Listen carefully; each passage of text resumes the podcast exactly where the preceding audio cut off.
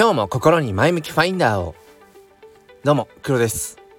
今日は1月の16日月曜日朝の6時21分です。あのまあ土日は朝この時間ライブをやっているので何て言うんでしょうね。こう毎日配信はしているんだけれどもこの月曜日の朝ってちょっとだけなんか久しぶり感があるんですね。この収録配信っていうものが、まあ、久しぶりって言ってもうんまあそんな大してね2日間しか挟んでないんだけど。っていうところで、えー、まあなんかいつもね月曜日の朝って何話そうかなって考えるうんななんていうのこのハードルが日々普段よりもちょっと高いんですよ。そう。でそんな中で、えーとまあ、話したいなって思うことが漠然としてるんですがなんかバランス。うん、なんかバランスっていうことに対して今自分は何か感情がありそうだなっていう。でもそれが、えー、どういううん事例なのかっていうのかな。そこがちょっとパッと思いつかずまあいつものごとくそのなんとなくテーマだけ決めて話していきたいと思います。よければお付き合いください。このチャンネルは切り取った日常の一コマからより良い明日への鍵を探していくチャンネルです。本日もよろしくお願いいたします。ということでバランス。今バランスって言って何を思い浮かべましたかね、うん、僕は平均台を思い出しあ思い浮かべましたなぜか。平均台あの学校とかにあるね。ねあの上にこう、まあ、乗ってこう落ちないように歩いていくっていう、まあ、まさにまあそのなんかそこからどんどん派生していくのであれば人生綱渡りまあ綱渡りまでいくとちょっとね命がけな気がしちゃうけど。まあでも本当にそのうんまあもしかしたらその平均台のような、まあ、一本の道をこう歩く感覚。うん、でも人生って一本の道じゃないしな。ちょっと平均台の話は一回外しましょう。無理があるなと思いました。まあバランスね。あの本当にうん。なんかそう月曜日の朝ってなんかねバランス崩してるんですよね、うん、結構その朝起きる時間っていうのもまあ土日とはそんなに変わってないんだけど結構ねここ最近、うん、夜寝る時間とかが遅くなりがちでそうだからね朝起きる時間は一緒にしたいんだけれども夜寝るのが当然遅くなれば、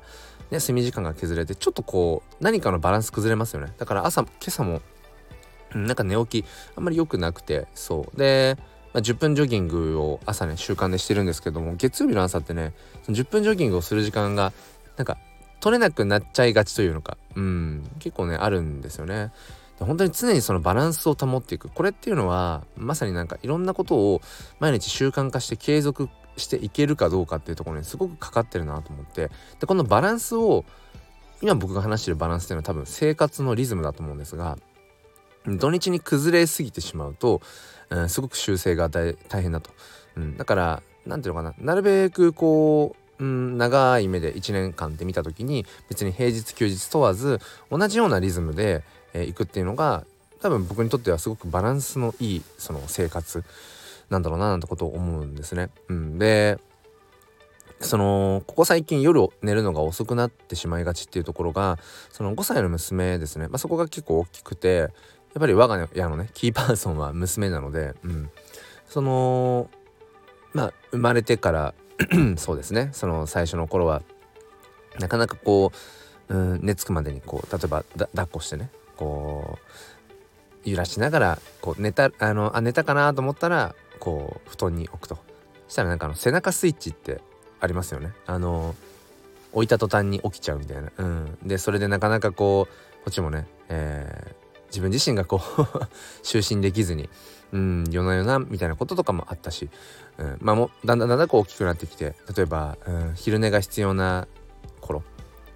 まあ主に多分3歳、うん、4歳ぐらいまでかなって思うんですけど昼寝がやっぱり必要でその昼寝をさせるためにこうどこかね日中時間を作ってみたいなことをしたりだとか本当にそのまあ、この5年間、うん、6年近くっていうのはその娘の成長とともにまあ僕や妻やそのねだから、うん、大人の周りの大人のその生活リズムというのかその辺がすごくね、うん、やっぱり中心にあるのは娘っていうまあ当たり前だと思うんですけどね子育て世代のうんところは。でまあその中で、まあ、娘がこう、まあ、よりよく育って、まあ、いるんだろうなと思いつつでもどこかでやっぱりなんかもっとこうあるべきかなとかこうありたいな、うん、親としてこうありたいなとかうん。もっとこういう風にその娘が育っていく環境をこう作っていきたいなってことを、まあ、ちょいちょい考えたりだとかして今寝るのが遅くなっちゃってるんですよね。なんか突然なんかその辺の近所のあのー、近所の人の何世間話みたいになっちゃってますけどそのなんかね寝るのが遅くなってしまっていて。でそれは一つにやっぱりあそうね要因としてはやっぱり2つかなと思いますね。一つはその、まあ、YouTube キッズ。うん、あの YouTube の、えっと、キッズ版？そのままだな。説明になってないですけど。あの YouTube って広告が間にね挟まってきたりだとか本当にいろんなものがこう検索で引っかかってしまう。まああんまりこうねちっちゃい子には見せたくないかななんていうようなものとかも出てきちゃいますよね。YouTube キッズってある程度その辺がフィルタリングされていてで広告なんかも全部カットされてるんですね、うん、であとはその視聴時間とかもうん、まあ、親の方でタイマーで設定できたりだとか、まあ、そういうことができるんですね、うん、なのであまあこれだったらということであの YouTube キッズの方ね。うん、まあその娘にこう与え与えたというか、うん、そういうのもあるよっていうのを示したところ結構なんか気に入っていろいろ見ていてそれこそひまわりチャンネルとか有名ですよね、うん、とかあとはチロルとピノ、うん、なんかあのボクセルのボクセルっていうかなんだあのマインクラフトか。マインクラフトを使ったなんかいろいろね面白おかしくやっていたりだとか、うん、あとはなんかあの家を建てていく、うん、どこだろうな。あの多分あっちのどの辺だろうな。インドとかそっちの方なのかなあれ。わかんないですけど。そう。そのなんかこう家をどんどん建てていくそういう動画とか。なんかいろいろこうまあ面白く、まあ、彼女はねいろいろ検索をして使ってるんですよね。ただどうしてもやっぱりそのデジタルデバイスってその依存性が高いのでやっぱりこっちの大人の方である程度声をかけていかないとやっぱりずっとみそのずっと見っぱなしみたいなことになっちゃったりだとか今すごくねうん。まあ、僕自身、まあ、我が家としてはその辺をこうどうねバランスをまさに バランスですよね。うん、例えば外遊び外に遊びに行く時間とかっていうのもやっぱり取りたいなっていう、うん、体のね心体のバランス的にもとか思ったり。ただその一概にその、うん、じゃあ YouTube キッズが全て悪いかっていうとそんなこともないなと思ってやっぱりなんだろうなそのいろんなものを自分でこう検索する中でうん。なんか見たものを結構途中で一時停止して、えー、と紙を引っ張り出してきてそこに絵を描いたりだとかするんですね。だから自分が、えー、面白いなと思ったものとかを結構絵絵でこう描くまあ普段からそうかな。なんかうまくこうパパやママに説明ができないって思った時に絵で描いて説明してくれたりだとか結構何か自分の 表現の方法として絵を、うん、使っていたりだとかしてまあ親バカかもしれないけどうんまあそうですね。うんすごくこう彼女の、うん、描く絵っていうのは僕もすごく見ていて好きだし楽しいなっていうものでね。その絵が好きだよってことが伝わってくるような絵だなと思って。でそういうのもなんかいろんなこう絵を描くようによりこう加速したりだとか、うん、しているっていうのも、まあ、YouTube キッズを見ながらなんかあこの今のこのシーンいいなって絵に描いてみたりだとか彼女にとってまた一つうんなんか学びのというかいろんなこう気づきの、まあ、ツールになってるってことは確かだなって、うん、ただやっぱり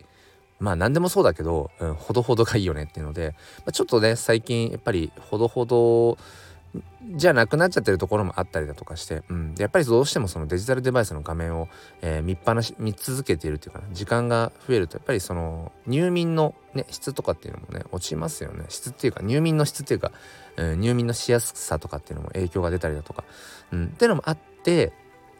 えっとテレビにつないでミラーリングっていうのかなミラーリングさせてテレビでこう映したりとかしてる時もあるんですね。そう。まあなんかテレビ画面の方が、まあ、まだそのどうなんでしょうね。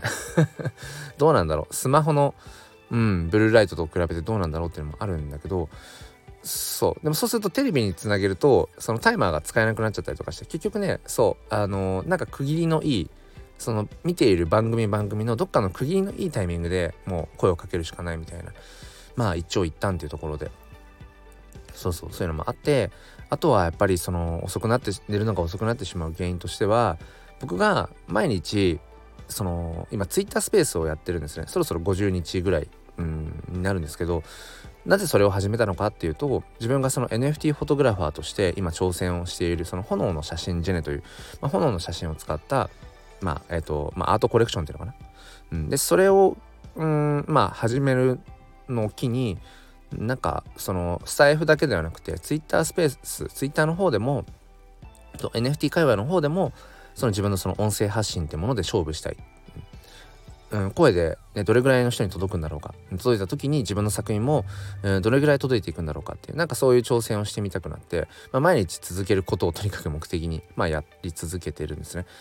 で当然その今までツイッタースペースっていうのは毎日っていうのはやっていなかったんですよね。だから今までの生活のバランスの中になかったものを取り入れたんですよね。なので当然やっぱり時間って1日24時間限られている中で、えー、まあ仕事、えー、子育て、えー、家事とかってそういう時間のまあどうしてもね、うん、バランスがある中にに新たにそういう風な、うん、まあものが入ってきたので Twitter スペースの時間っていうのが入ってきたのでそうそれをこう毎日ではないけれども、えー、仕事がまあ早く切り上げられた時は、えー、まあ帰宅する前にピャピャっと、うん、スペースをやっちゃうんですけどその時間が取れない時なんかはもう帰宅してからそうですねあのー、まあ、夜、まあ、ご飯食べ終わったぐらいの時間とかに、えー、スペースを立ち上げるんですね。そうすると、どうしてもこう時間が後ろにずれますよね。自分自身の、うん、なんかいろんなこう家の中でやることとかも後ろにずれちゃったりとかして。その辺のなんかバランスをうまく、うん、取っていかなくちゃいけないなって。でこの辺のバランスがもしかしたらなんとなく自分の中でうまくあんまりこう思うほどうまくいってないっていうのがあるのかもしれなくて、うん、だからえっ、と先日土曜日も、うん、新しいそのね炎の写真展の作品をこう15点ほど出して本当に9分ぐらいでこう完売してスペースでもねワイワイ楽しくやってとかっていうすごく喜ばしいことだし、まあ、この挑戦は続いていくんですけどもでもなんかどっかでその要は自分のまあ趣味の延長ではあるんだけど NFT っていうのは、うん、そこがすごく充実しているんだけれどもなんかこううーん両手を広げてこうめちゃくちゃ喜んでいる感じではない自分の心っていうのがどこかにあって、まあ、なんだろうなと思った時にもしかしたらその、まあ、子育て我が子との向き合い方っていうところとかでもしかしたらちょっとこうおろそかになってしまっている何かっていうのがあるのかもしれないなと思って、うん、だからそれはメイクその3つ3つのまあ生きていく上でね3つのことがやっぱり大きくあって、まあ、仕事っていうのとえー、趣味っていうのと家族。この3つのバランスがいい感じにこう循環しているとすごくこうねバランスを取れる。どこかの、うん、事象がこううまくいってなかったりとかしても、うん、残り2つでこううまくいってれば、まあ、循環していくなんていう話とかも、ね、聞いたことはあるけれども。そういう意味で言うと、うん、もしかしたら今趣味の部分っていうのはある程度こう充実している部分もあるのかもしれないけどそうそう、うん、その家族とのっていう部分でうんなんかタイムマネジメントっていうのかななんかそういったところをちょっと、うん、もう少し何か、うん、うまくやりたいな、まあ、とにかく夜寝る時間を 早くしたい、うん、早くすればいい、うん、ってことなんでしょうね。はい。ということで、えー、今日はなんか、尻滅裂な話をしてしまいましたが、えー、バランスって本当にすごく大事だよなってことを、うん、思います。なかなかやっぱりその思うようにねいかないことも多いし当然自分が思うように、えー、物事って進んでいかないのでまあそれ前提なんだけれども、うん、でもどこかでんなんかちょっとバランスが